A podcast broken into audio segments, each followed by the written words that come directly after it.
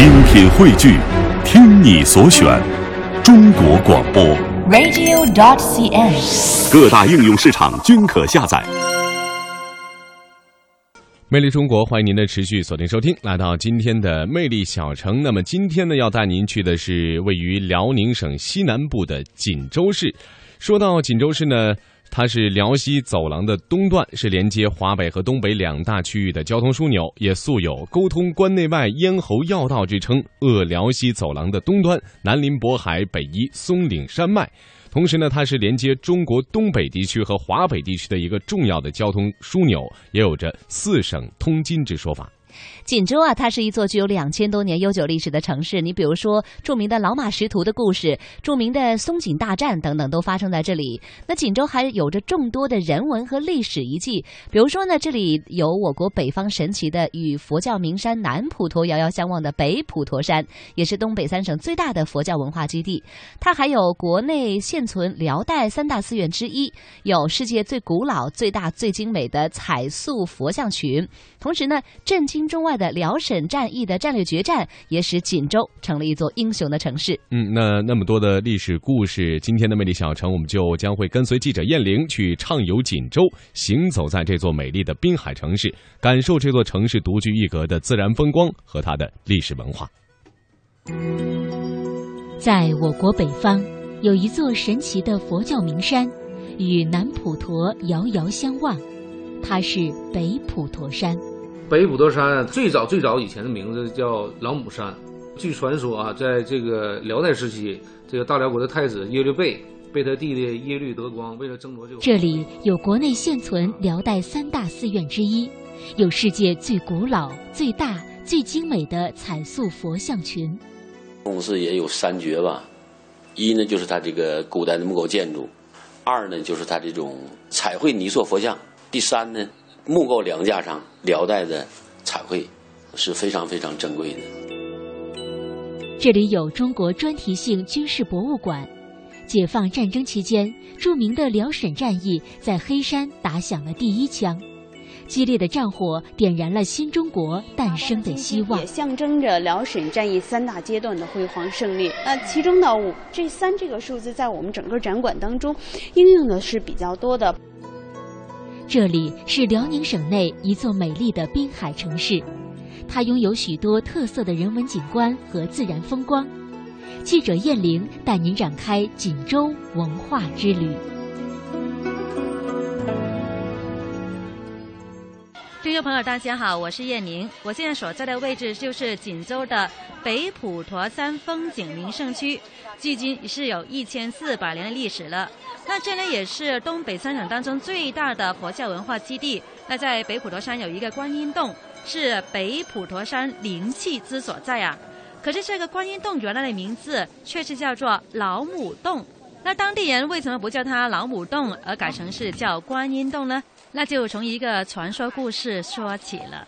北普陀山最早最早以前的名字叫老母山，因为老母山上有一个大石棚洞，啊，那个洞叫老母洞。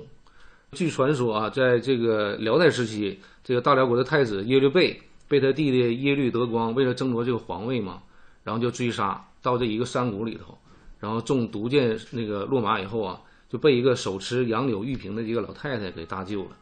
然后后来人们就传说这个手持杨柳玉瓶这个形象肯定就是观音啊，就被观音搭救了。然后在那一个呃一个山洞里面，就是现在那个大石棚洞啊，在那一直养伤到天显五年才离去的。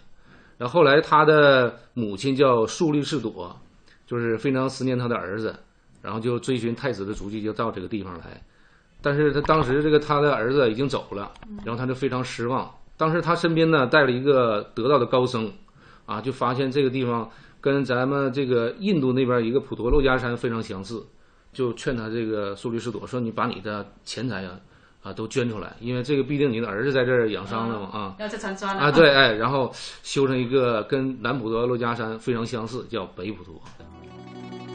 观音古洞上面是个大石棚洞，由雨水冲击天然形成的，可以说在全国也是一个风景奇观。在大石棚洞下面是锦州八景之一的石棚松雪，这棵古松有五百多年的历史了。它的编号是零零一，历史非常非常悠久，年龄也非常大。零零一就是零零一号来的第一个啊，对对，零零一号，而且就是从远处一到冬天的时候啊，你看大雪压枝的时候，你看它就像像展翅的凤凰一样，正好那个头部呢就正对着那个佛祖堂，啊，就像凤凰展翅一样，特别特别哎，对，特别特别好看。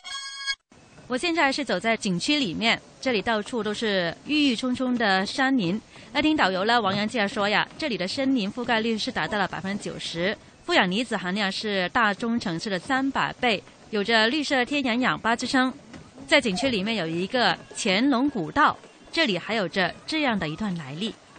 乾隆他是真来过，他乾隆就是东巡盛京的时候，盛京不是沈阳嘛？嗯，因为到你东巡盛京的时候，咱们这个锦州是必经之路，他是一定要从这儿过的，所以说他在东巡盛京的时候，半道就上过这个北普陀山。嗯，上北普陀山，在这个石墨圣学景区那个上到一半的时候，有一个小小的平台，上面有几个拴马桩，那是乾隆当年骑马就骑到那个位置，然后把马拴到那儿，嗯，然后步行上去以后啊，去这个看寺庙，嗯啊。所以说那也叫乾隆时期，但是不是乾隆修的，啊，修对对对，为什么说？因为是乾隆那个年代修的，修这个道的人呢叫魏阳本，他是锦州那个以前就锦州古代一个用现代良法比较有钱的人，他就非常信奉这个佛教。就有一年他上山拜完佛以后回家睡觉的时候，就做了一个梦，就梦中就梦着他两个儿子在他死了以后，为了争夺他的财产呢。就是呃反目成仇，就成仇人了。他就一点都不相信，因为他两个儿子呢就特别孝顺啊，特别特别好。然后他就和他的管家想了一个办法，就是他就装死，装死以后，结果真的他两个儿子就当场就翻脸了，他就非常非常失望，也非常伤心，所以就把他所有的财产都捐出来，啊，给捐就盖寺庙啊，修了这条乾隆古道，来供这个上山的下山的香客啊，那个安全也好，是方便也好。啊，做善事啊，对。北普陀山景区共分九大景区，拥有十大珍奇异宝：一是千年古洞观音洞，二是佛家珍宝乾隆大藏经，世间仅存十部，有七部藏于地下；三是已经申请吉尼斯世界纪录的两大法器：直径一点二米的铜磬，直径一点五米的檀香木鱼；四是缅甸玉卧佛。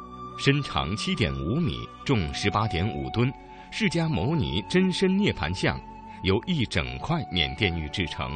五是佛祖真身骨舍利，中国仅存四件。六是天然形成的珍贵树瘤熊猫像。七是东北三省最长的九龙壁。八是东北最高的四米整根的玉石龙柱。九是天下第一五百罗汉坡。十是东北最大的佛教建筑群。一二三，求求孩子们漂亮，越长越漂亮。一二三，哎呀，求。北普陀山还有佛祖堂、财神庙、万佛堂、地藏王菩萨殿、长仙洞等等。石堂道院与北辰殿景区可以欣赏到三清殿、玉皇阁、慈航殿、六十甲子本命神。三霄殿等等浓厚的道教文化，万佛宝殿建筑风格是东北仅有的设计，中间的两根柱子是全部贴金的。景区的华索是辽西最长的旱地华索，乘坐索道可以观赏沿途的十五景观，直达主峰鸡冠山。导游王阳说，鸡冠山流传着这样一个传说故事。就是公鸡的鸡，呃呃鸡冠子，因为在它那个山顶啊，有一个像呃从远处看有个像鸡冠子一样的那个一个大岩石，它那个相当于北普陀山景区的最高峰。原来那个山顶上啊，还有一个小凉亭，叫望海亭，现在给扒掉了，扒掉了盖了一个老子的一个坐像。因为北五德山这个景区它是佛道共住的一个山，就是道教在山底下，佛教在山顶上。这金冠山就是以前传说，这个山上啊有对母子在那住，然后但是山上呢呃有很多这个蝎子就祸害人，然后他那个母子他因为养了一个大公鸡，有天晚上就听到这公鸡在叫，然后他俩出来一看，这公鸡正在跟蝎子精在那斗法呢。斗法啊，对，斗法。然后后来这个公鸡就把这个蝎子给斗败了。然后这这个公鸡就为了保护这个母子，就化成一个呃鸡冠子一样，就在那山上。就那大石头。啊，对对对，从此以后那山上就再也没有蝎子了。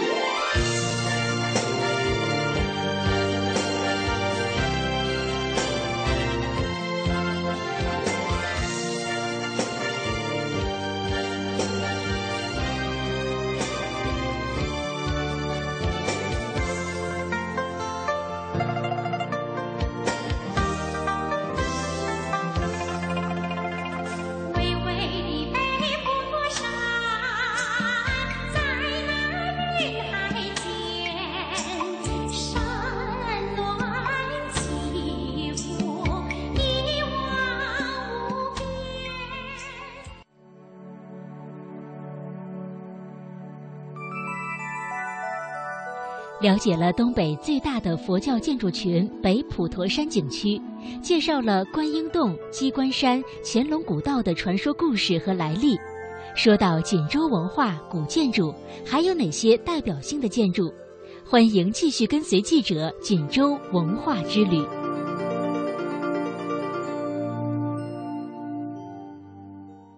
大家好，我是记者叶宁。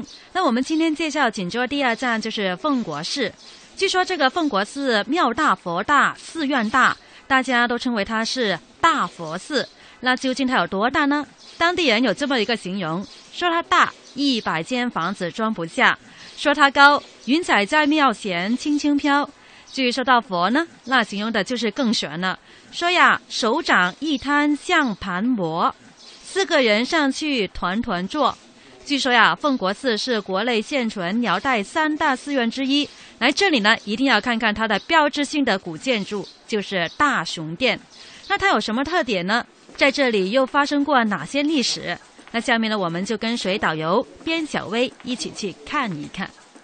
而咱们前方的这座佛殿呢，就是寺院唯一的一座辽代建筑——大雄宝殿。它建于辽开泰九年（公元一零二零年），距今呢是已经有九百九十四年的历史了。再过六年，也就是二零二零年的时候呢，就即将迎来它的千年大庆了。所以人们也都喜欢称它为千年古刹。它是由辽朝自称为佛祖释迦牟尼转世的辽代第六位皇帝辽圣宗耶律隆绪，为缅怀悼念他的母亲大辽萧太后而修建的一座皇家寺庙。其实啊，有很多人都有疑问，说为什么要把皇家寺庙修在易县这个地方呢？这里既不是当时皇帝的这个故居，也不是啊当时的这个呃所所说的这个国都。为什么要修在这儿呢？实际上啊，在以前辽代的时候呢，这里被称为宜州，它是大辽国母萧氏家族的家族封地。而这个萧太后呢，曾经也是居住过在这个地方。这个萧太后啊，其实呢。在这个辽代的时候啊，所有太后都姓萧。而为什么这个萧太后啊非常的出名呢？她叫萧燕燕，也叫萧绰。实际上呢，在辽朝时期啊，这个辽宋之间的战争啊非常的大。这个当时啊也是呢，这个让百姓啊生灵涂炭。而当时这个萧太后呢，也是使出计谋，跟宋朝啊签订澶渊之盟，维持了辽宋之间一百多年的和平。